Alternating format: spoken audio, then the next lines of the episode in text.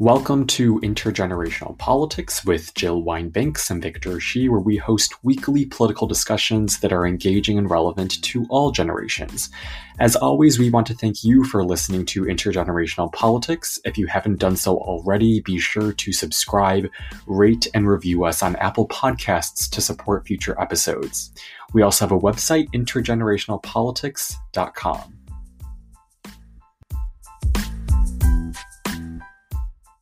This is Victor Shi. I'll be an incoming freshman at UCLA next year. I'm also the proud co host of this podcast with Jill. I'm the uh, author of The Watergate Girl. My name is Jill Wine-Banks, and it's based on my experiences as the only woman on the trial team for the Watergate case. I'm also the proud co host of this podcast with Victor Shi. We have a very special episode planned for you today. Uh, we have two wonderful guests, David Cay Johnston and Renato Mariotti, who will help us to understand Trump's tax returns as reported by the New York Times. We'll also be talking to them about how the tax system benefits the rich and also some of the possible political and legal implications, both criminal and civil, uh, for Donald Trump based on the New York Times reporting of his tax returns. And hopefully, will help you to understand why this matters to you as voters. You are the ultimate arbiters in this election, and so it matters that you understand this. We recorded these conversations before learning that President Trump and the First Lady had tested positive for COVID. Victor and I hope that they have a speedy recovery and that we decided to go ahead with this, releasing this episode despite their illness and our best wishes for them, because we think it's important for you to know about this issue before you vote. And since voting has already started in so many places, we thought it was worth going ahead with this tonight. Yeah. So and we also want to take this opportunity to remind all of you that no one is immune from this virus. Keep wearing masks, socially distancing, and following the science. With that, let's get started. Um, first, we have David Cay Johnston with us. David is a Pulitzer Prize winning investigative reporter and best-selling author of The Making of Donald Trump. He has lectured on economics, journalism, and tax policy on every continent except Antarctica, and is a former president of Investigative Reporters and Editors. Dave, uh, David also teaches at Syracuse University uh, College of Law and is a frequent guest on MSNBC, CNN, BBC, ABC, uh, basically all the big networks. And even more interesting to me, he was a consultant for Netflix series uh, House of Cards. So, first, thank you so much for being here, David. Well, thank you for having me.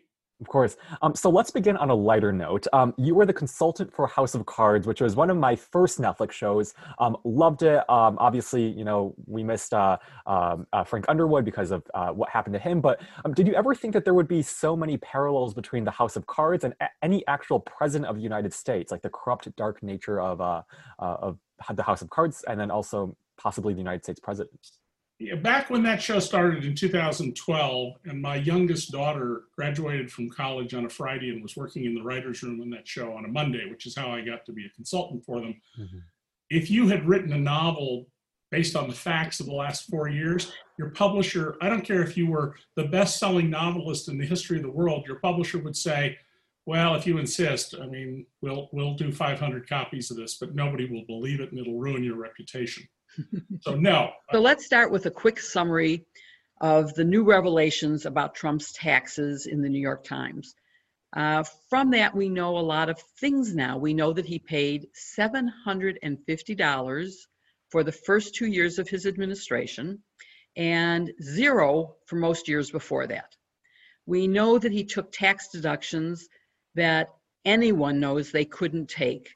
So, for example, the $70,000 that he took for his hairstyling, um, I looked into could I deduct makeup, hair, clothes when I went on television? The answer is absolutely not.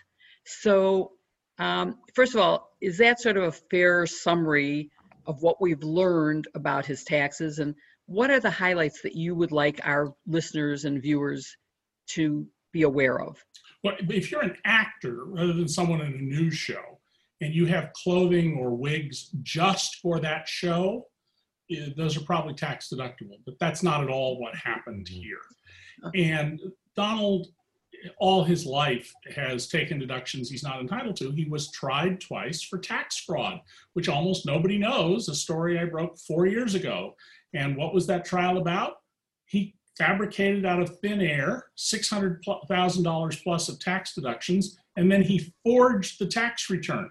He took the proper tax return his longtime lawyer and accountant had prepared, put in his own tax return, with a photocopy machine, put his lawyer's signature on it. And when he was shown that at the trial, and he was Donald's witness, he said, I'm paraphrasing, uh, that's my signature, but neither I nor my firm prepared that tax return. Donald was lucky he was not prosecuted for forgery. Hmm. I remember that very, very well. Um, and it, it is so interesting what we've learned from this. Um, and one of the things that came out in the New York Times report, and I want to just sort of read from what I thought was a line that encapsulates Donald Trump's character. Uh, they wrote, Indeed, his financial condition when he announced his run for president in 2015 lends some credence to the notion that his long shot campaign was at least in part a gambit to reanimate the marketability of his name. So, what I'd like to do is have you talk about uh, what that means exactly. What kind of debt does he have? Is his debt a national security risk if, if for example, he owes that huge amount of money to, for example, Russia or China. Uh, my understanding is that it's about $300 million that will be due in the next four years, which means during his second term, should he be reelected, and possibly another 100 million for um, a tax refund of 72 million that he got, but which may be uh, is being challenged. That seems to be the grounds for the audit.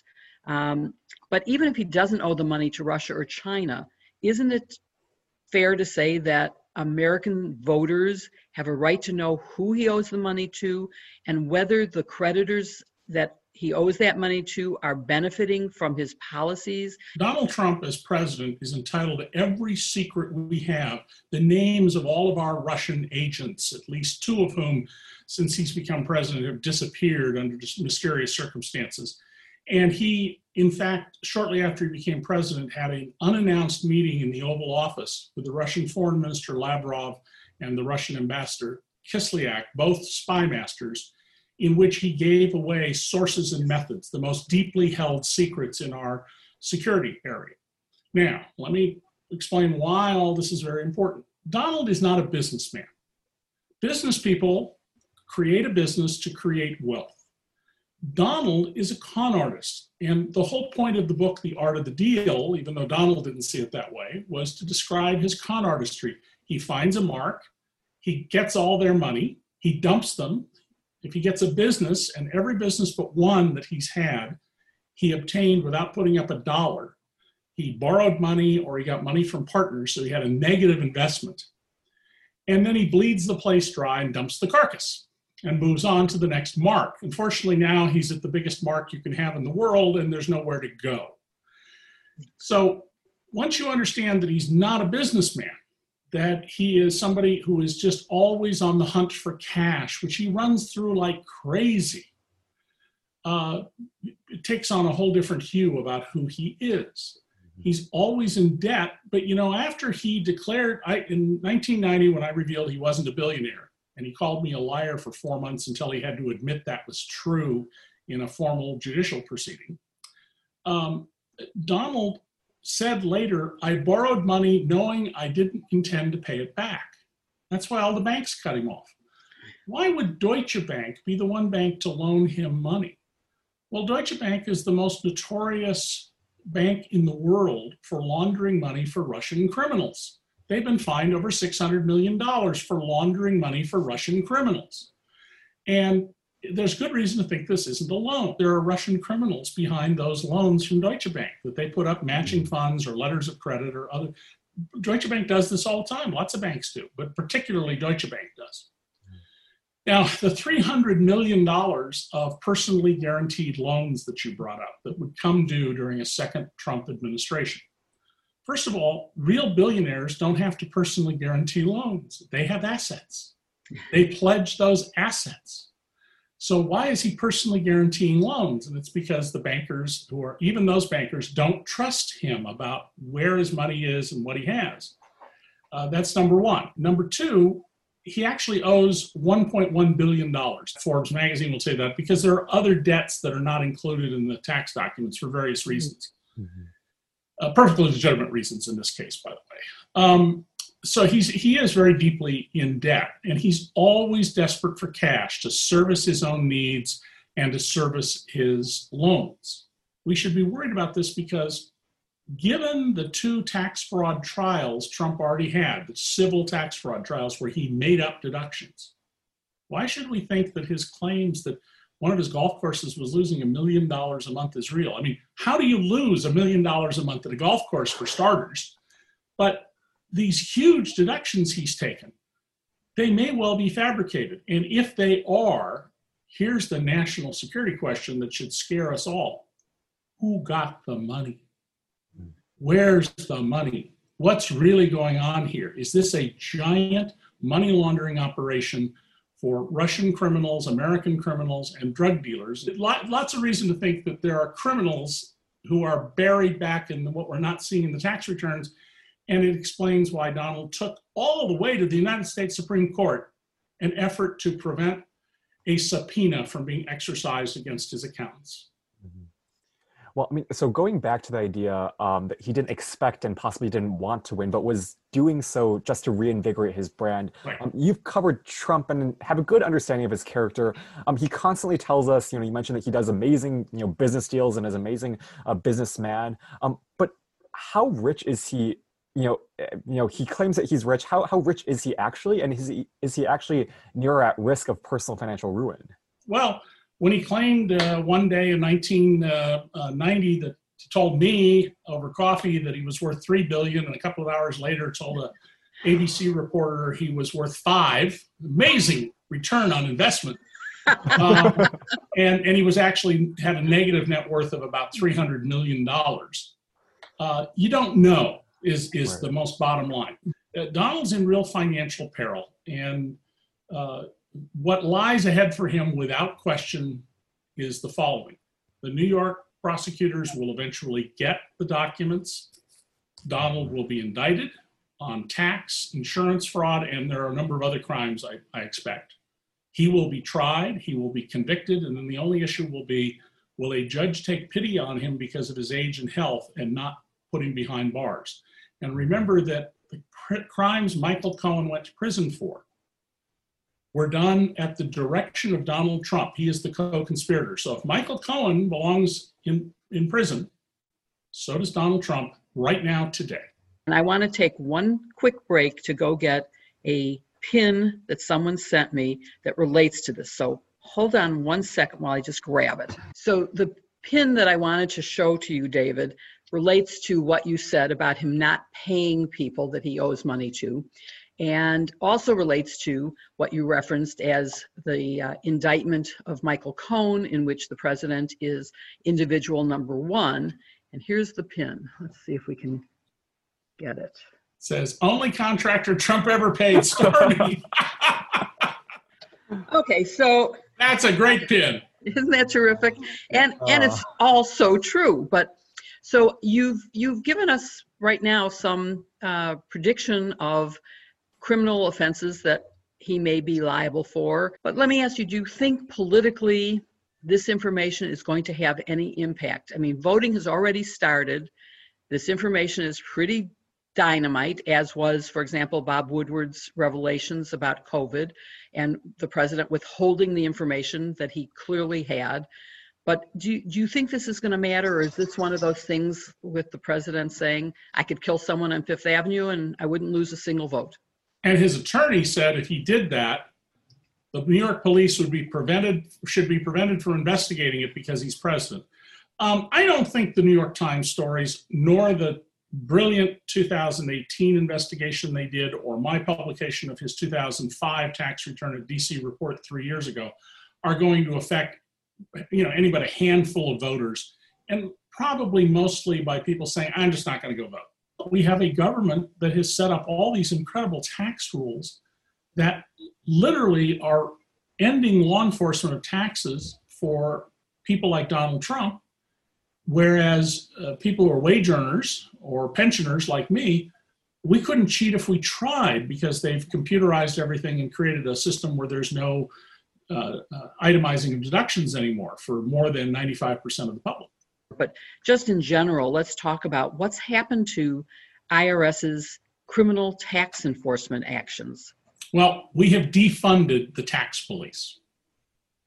Uh, the IRS last year got the Justice Department to prosecute 530 people for a primary charge of tax fraud. 155 million tax returns in round numbers, and there were 530 prosecutions. And uh, the IRS, the Inspector General for the IRS, did a report in May that uh, there were 800 and some thousand high income Americans who did not file a tax return in 2014, 15, 16. They are not even trying to pursue more than 500,000 of them because they don't have any resources. The number of criminal investigators in just 10 years is down by, I think it's 22%. The number of auditors is down by more than a third. And the, the best IRS auditors, the most deeply trained, people who typically have a CPA license and have not just a law degree, but an LLM specialty in tax, uh, they make eh, at most about 150 grand, 160 grand a year. And on average, they find $20 million of taxes due in round numbers. What business would get rid of people who bring in more than 125 times their cost? Uh, the United States Congress and the presidents of the United States. Obama push to get some additional money. At the moment, Trump actually is asking for a little bit of additional money for the IRS, but it's it's a drop in the bucket. We've got to fix the tax rules where you know 90 95% plus of us couldn't cheat if we tried because Congress doesn't trust us and everything is verified and we're limited in what we can do. But at the Donald Trumps of the world, Congress trusts them completely that they will report their income, not take deductions they're not allowed, and will pay all the taxes they owe, and they're only at risk of being audited. And their odds of audit, which used to be around one in three, this is enough to intimidate people, and and and uh, uh, in law enforcement terms, is a general deterrent. Uh, they're now down to less than one in three and falling. I'm sorry, one in 33 and falling. Wow. So, I mean, speaking of the tax code, so I mean, you, you mentioned how unfair it is for um, so many frontline workers, especially during this pandemic, teachers, nurses, firefighters, to pay more taxes than the president of the United States. And so, I read an article that you wrote um, in the DC report, and you talked about the huge disconnect between the tax system of the rich compared to the one that applies to the 99% of ordinary folks. Um, so, help us understand what the tax system uh, is for just the ordinary workers living in America. Like, what, how, what is it, and how is it different than the one that Donald Trump and billionaires are living in? We have two tax systems in America, separate and unequal. And one of the reasons we're so starved for revenue in Washington, that the starve the beast philosophy is working, is because so many people at the top don't have to pay. There's another element in this. Many corporations make a profit off the tax system. Apple, I calculated, made $124 billion off the Trump tax law. It got a $50 billion discount on its taxes, and then it got an eight year loan at zero interest to pay the taxes, and it was backloaded to pay at the end.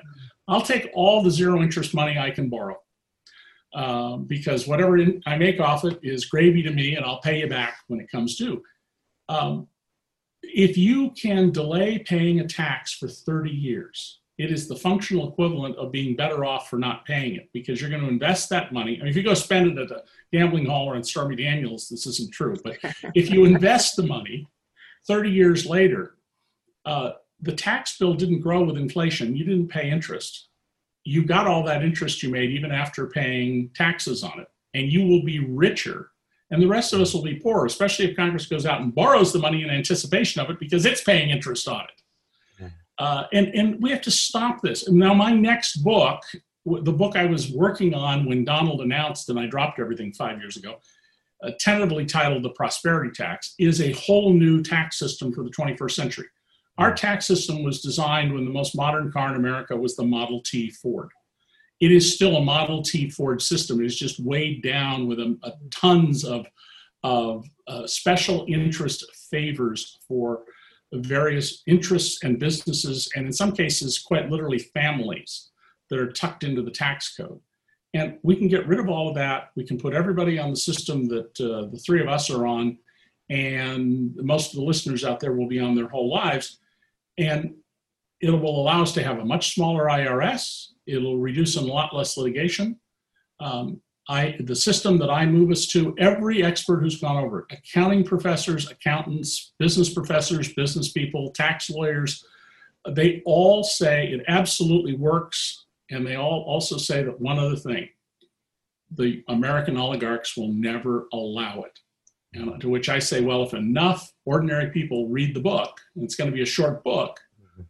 yes, we'll get that change because real change in America always comes from the bottom up. Let's follow up a little on, on this audit question because it's one of the most fascinating elements of all of this tax information to me. Um, but let's start first with, is there any reason why being under audit would actually prevent the president from sharing his tax returns as every other presidential candidate in modern history has done? No, and Jill, no. And in fact, Richard Nixon released his returns while under audit. Uh, because Jerry Ford pardoned him, uh, he nothing happened to him, but his tax lawyer went to prison Yes. uh, for tax fraud. And and if Nixon hadn't been pardoned, he could have been prosecuted. I don't like the idea of the federal government imprisoning presidents. If we're going to do that, I think state governments are more likely the people who should do that as a matter of politics and making our democracy endure. But uh, no, there is absolutely no reason. Once you sign your tax return, it's called legally a jurat, you have testified that what you've done is honest and accurate. And now the government's policy is to never prosecute for a single act. You could make a horrendous, you could cheat the government out of a billion dollars, but it's the only thing you did. They'll treat it as a civil matter and go after you. But you do it repeatedly, that's a criminal offense and it's a hmm. pattern. Why is this audit taking so long? How Because he's just drag it stretching out? it out, Jill. But He's how just can- stretching it out. How? By what means? Oh, what it- allows this? well, knowing Donald's general behavior uh, and knowing one, having had one IRS agent who was a very junior person audited a Trump return, he told me that the moment he called to arrange an appointment, he got this I'm going to tie up your life for the next 10 years, and you're going to regret that you, and just totally intimidating stuff. Uh, um, and when they had a meeting, there were a bunch of lawyers, the same thing, you know, you're new at this career. Hey, kid. And the guy's bosses didn't back him up, and he closed the file. Wow. And So- you know, you, you, you, you know, we expect tax police who are making you know middle class salaries to to put up with that kind of stuff. Let's get real. You know, they're not they're not going to do that. And can you at all predict what the ultimate outcome of the audit will be? Oh no, because I don't know if it's actually legit or not. But the, the IRS has not backed down and hasn't said, okay, here it is, or compromised on an amount of money. Suggests they really got a matter of substance, and he knows it. I think the better question is why haven't they uh, taken him to court? Why haven't they either turned it over to Justice, the tax division, although more than half of their recommended referrals are rejected, uh, or taken other actions, and they've got various tools they can use that would encourage Trump to bring a case in tax court or walk away from the money. Because once he goes to tax court or the court of claims or the district court, uh, and go to any one of those three forums, there'll be a public record. So I can predict why they're not sending it to the Department of Justice. To end this discussion, um, for my generation, uh, this New York Times report, um, for me and my friends, honestly wasn't that shocking. You know, we've always thought the tax system was unfair and that the rich should pay their fair share in taxes. Yet, as you said, you know, we consistently learn about people like Donald Trump or corporations. I think you uh, mentioned Apple using the tax system as it exists to um, avoid paying their fair share. Um, so, you know, you're, you're right about this in your new book, um, but what do you think it requires so that um, we have this tax system in which everyone does their due diligence, that we everyone can pay their fair share um, in America? Yeah. So you got to decide I care about my country. I am a patriot. I'm going to work at this. I'm going to try to follow Ruth Bader Ginsburg's model of we don't have to uh, be nasty to each other, even if we disagree. I'm going to persuade people, and I'm going to pay actual attention to government policy. We literally have people with billion dollar annual incomes who can legally pay zero tax. They can make a profit off the tax system by deferring their taxes. You need to fix that. It requires work. It requires understanding how systems work, and you can't say, "Oh, politics." You know, oh, a lot of people to Watergate. I don't want anything to do with politics anymore. It should have been a clarion call. You need to be involved in politics. Yeah. David Cay Johnston, that was fantastic. I hope that you will take some uh, encouragement from Victor, who is the young voter who is really involved. Uh, I know I do take encouragement from that and hope that a show like this will appeal to bring out the vote among the younger generation. Uh, Me I too. take hope from my uh, goddaughter and her family, who two of whom are recent college graduates, and one of whom is a sophomore now in college, and who are all politically involved. Mhm. That's what the future is going to require. Thank you so much for being with us. Thank you for Yeah, having me. thank you so much. Victor. Victor, our next guest is Renato Mariotti, a good friend of mine, and I'd like you to introduce him. Definitely. So Renato is a partner at uh, Thompson Coburn LLP. He was a former uh, federal prosecutor in the Securities and Commodities Fraud Section of the United States Attorney's Office. During his nine years at the U.S. Attorney's Office in the Northern District of Illinois, Renato tried more than a dozen criminal trials and prosecuted a wide array of cases involving some, some relating to tax evasion, which is relevant to our conversation today. Renato also appears frequently on networks like MSNBC and CNN to discuss legal issues. So, first, thanks for joining us, Renato. Thanks for having me on. We're very excited to have my friend Renato with us today. Um, we've gotten to know each other for quite a while now on uh, various television shows. And uh, I want to talk to him about reporting about Trump's taxes and what the New York Times just had clearly shows that he pays a lot less than most people in America.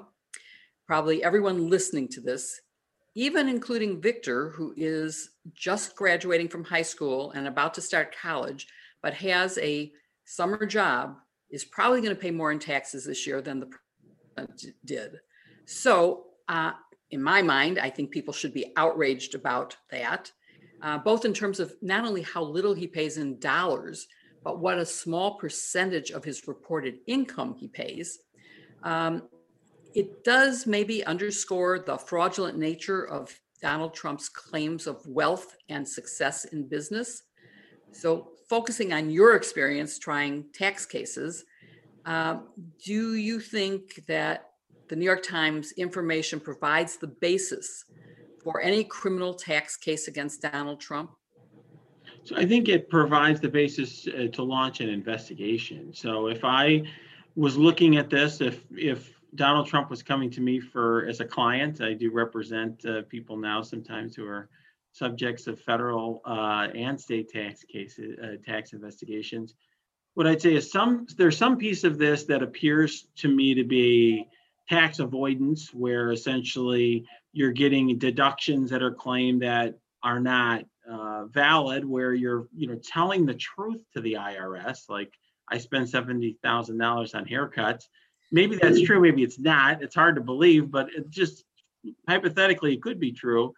Um, but you're claiming a deduction you're not entitled to, which could potentially, I think, be more of a civil issue that would result in penalties, versus what looks like it could potentially be fraud. So, for example, um, you have on certain business deals that, uh, for example, let's say a hotel deal that Trump will have, he would have a percentage of the proceeds that would go to an entity that's owned by Ivanka Trump, suppo- supposedly for consulting fees, which is really bizarre, uh, given that she's an employee. It's not clear why 20% of the value of a particular project uh, you know, would be uh, an adequate compensation for consulting that she's doing. It's not clear whether she actually performed consulting work. If she didn't actually do any consulting work, that statement to the IRS that you're paying all of those dollars, uh, let's say 700,000 plus on a particular project for consulting is a false statement. And that's what fraud is. And so that I, to me is worth investigating, but on its face wouldn't establish a criminal violation. it is so rare for tax criminal cases or even civil penalties to be brought. The enforcement has um, not been funded and cases aren't being brought. So the chances of any particular fraudster getting caught are so little that it's no longer a deterrent to such activity. Has that been your experience? What do you think about the, the lack of prosecutions? I think that's spot on. I, the reality is such a small fraction of cases are prosecuted that I don't think that it really deters people who are sophisticated. In other words, people like you and I, well, we're we're we're different. We're we're we're following the law for its own sake. But people, the average person is actually scared of being audited. They're actually scared Yes. of being prosecuted. And the fact of the matter is that my former office, at least one year I had checked, was the number one office in terms of number of tax defendants uh, that were prosecuted. And I think it was Hmm. maybe 200 and something. Um, it's just not, you know, in one year. Well, you can imagine there's, you know, well, well over 300 million people in the United States. So uh, it's just a small fraction of taxpayers. And so, as a practical matter, if you're somebody who wants to avoid paying taxes, you could take that risk uh, that you're not going to be one of the very, very tiny percentage of people that gets uh, looked into. And then, if you do are, you could hire somebody like me uh, who can try very hard to negotiate something with the government and get you to a point where you're just paying penalties as opposed to a prosecution where you go to prison. And if that happens, you know, it's a, it's a pretty good bet for you because you essentially bet that you're in the 99% who don't get prosecuted. And if you're in the 1%, you know, potentially all you have to do is just pay more money. So it often can become rational for people to try to game the system. So you've mentioned the possibility of civil penalties as well as a possible fraud, which would be a criminal penalty. Do you think one or the other is likely at this point based on the federal tax returns and the New York Times reporting? And that's all we have to go on right now, of course. Yeah, I think that there's more likely to be a civil uh, problem than a criminal one because it, for a lot of reasons, but um, it can be difficult to establish a criminal tax violation because most of our uh, statutes don't have a willfulness requirement. But tax is is a special portion of our federal uh, criminal law where you are required to prove if you're a prosecutor not only that the person was doing what you uh, are alleging that they did, but also that they knew at the time that they were violating the law in some way. So usually ignorance of the law isn't a, isn't a defense, but in a tax case, if, for example, you were uh, putting something uh, falsely down, but maybe just for the wrong reasons, or just just it was a mistake or something like that that you didn't realize the importance of it, um, that is um, not a criminal violation. You'd have to be doing it in order to uh, trick the IRS in some way, for example, or or evade a legal obligation. And that's why I really went to that that piece about consulting because it seems to me that when you have a fraud where you're lying to the IRS, and it's pretty obviously a deliberate lie if it's if it if in fact you didn't do consulting work, um, that you know that is a potential of reaching that burden. Yeah. Well, yeah, I, I, this is one case in which I would say that I think establishing his knowing uh, abuse of the tax system would probably be something I'd be willing to take on as a prosecutor. Um, even recognizing, yes, certainly paying your daughter, who is an employee of your company, for consulting as part of your business, in addition to her salary, just immediately raises red flags. And uh, I also, you know, I we'll, talk more about some of the you know expenses like seventy thousand dollars. I tried to figure out how many times he would have to have his hair styled and how much each styling would cost to figure out how you could pay seventy thousand dollars for your hair. Um, and I, I admit his needs a lot of attention, but still, I'm just a little suspicious. And and on the same subject, I'm also suspicious when he reports these huge numbers for income and then reports that he has no income because his expenses exceeded his income. How does he report millions of dollars of losses on a golf course? What is the cost of a golf course. You have a few employees, a few groundskeepers. You have obviously he has a huge mortgage because he didn't pay for for these properties. Um, but does that raise a specter to you of money laundering when he's reporting these kinds of losses? Where is that money going? Is what I want to know. Yeah, I think, look, eh, businesses often want to report large losses for tax purposes uh, because they want to avoid taxation. I think the question is uh, is if you scrutinize those, are those losses accurate? And if they're if they're accurate, it certainly means he's a phony, a rich guy. He's just a guy who plays being rich on TV. And he's a really crappy businessman. But I then I would there then where I would turn is to look at his financial disclosures, uh, which are made under penalty of perjury. I'd look at his uh, documents that he's submitting to financial institutions because uh, it is actually a federal crime to uh, lie to a financial institution in connection with a loan, even if it's not, uh, even if you're not, um, even if it's not technically bank fraud, it's just all, any lie to a financial institution in connection with a loan is is a is a crime. So, I think there's a lot of potential crimes here. I think the unfortunate thing is, given that we can count on Barr not to appoint a special counsel, is how that will be investigated when you have Donald Trump paying less taxes, both in terms of de- like dollars paid and percentage of income paid, um, than ordinary Americans, I think we can understand why voters would be angry and frustrated and feel like they're being cheated on in this system. Um, do you think what the New York Times reported may be the basis for further federal, state, or local investigations? And then, secondly, could Trump be charged with what the New York Times reported, either by the current IRS or by New York State, Manhattan, or like a future DOJ? So I do think that there, look, we know there's a separate New York State investigation.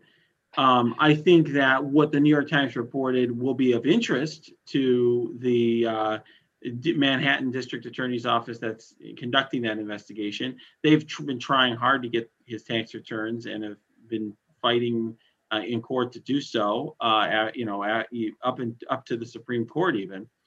Um, as on the federal side, I do think that a new DOJ administration could potentially investigate uh, Trump's taxes. Mm-hmm. Um, you know, I think that uh, a, a fair-minded prosecutor now would would at least take a look at this. If it was someone else, if Bill Gates or uh, Jeff Bezos or some other wealthy person uh, had a report like this, you could, I would bet that a prosecutor somewhere uh, would be, a federal prosecutor will be taking a look at the matter. But I think there's going to be some obstacles. And one is going to be that I wonder whether a new presidential administration is going to want to get bogged down in this. Mm-hmm. I also wonder, you know, for example, we did learn in the New York Times report that this audit is dragged on for years.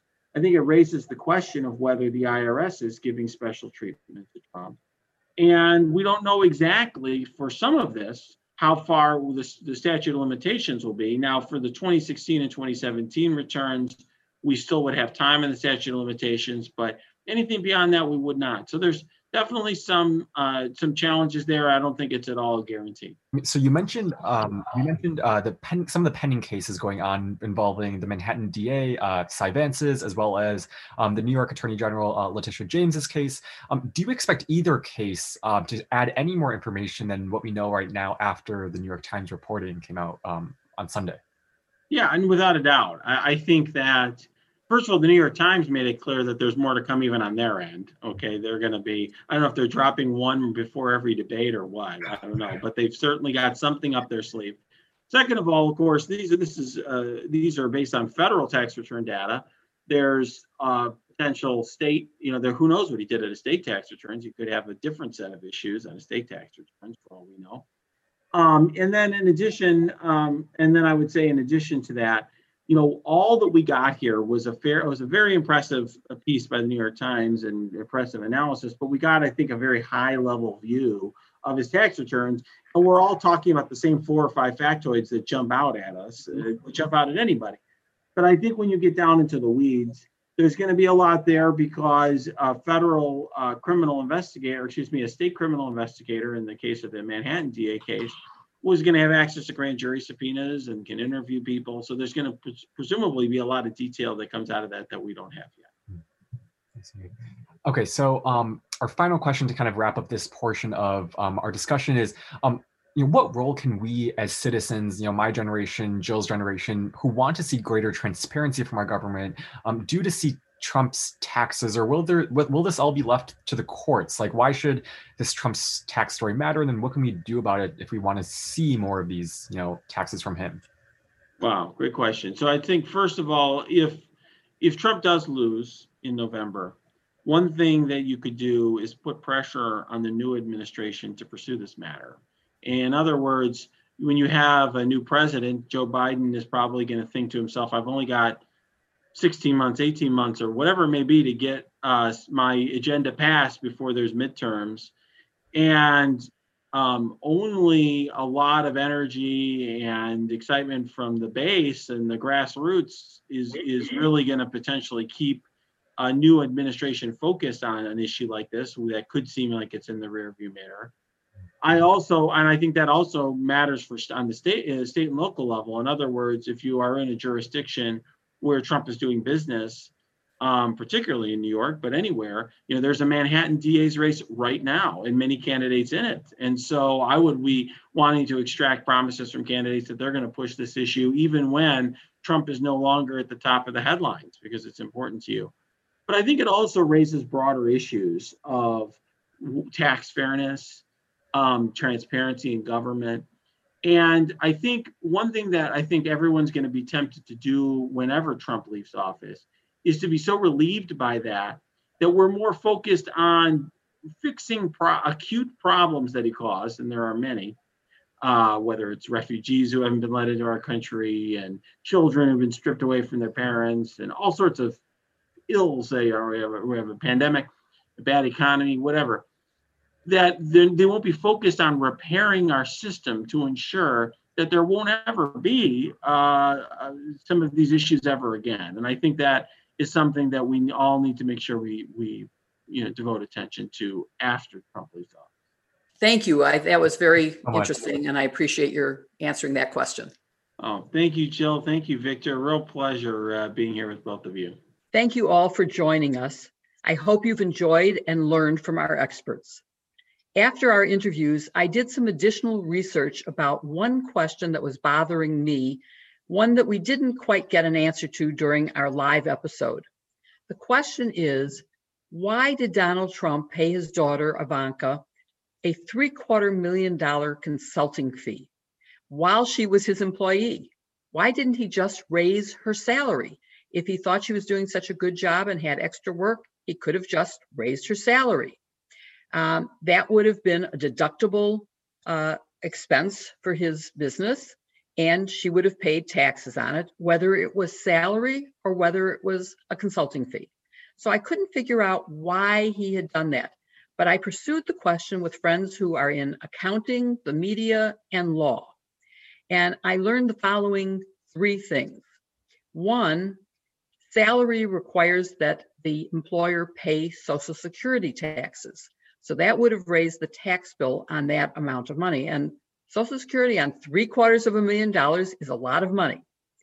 Secondly, consulting allows deducting expenses. So that meant that although uh, Ivanka did report, it appears, her income from the consulting, she had an ability to deduct, for example, the cost of a home office or travel related to it. So that gave her a benefit in terms of it being consulting fees rather than salary. And lastly, salary is not deductible over $1 million if you are a public company. Now, of course, the Trump Organization is a privately held company, but it appears that there may be some similar limit on it. But I think even just the first two, having to pay Social Security taxes and not being able to deduct, to deduct certain expenses, may be the explanation for why he paid the uh, bill as a consulting fee. It does raise questions and it does allow the government to investigate whether there was any legitimate work done for those consulting fees. Because if there was no work done for that. If they can't prove hourly uh, time spent on it, then it would be a fraudulent deduction and could be a uh, violation of the criminal laws of taxes. Hope that helps you. It certainly made me feel better to know about this. Yeah. Thank you so much for joining us.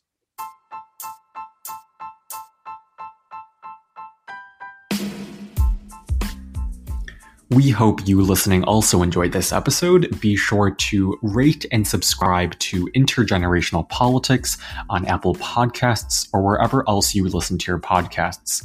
Thanks so much for listening and see you on our next episode.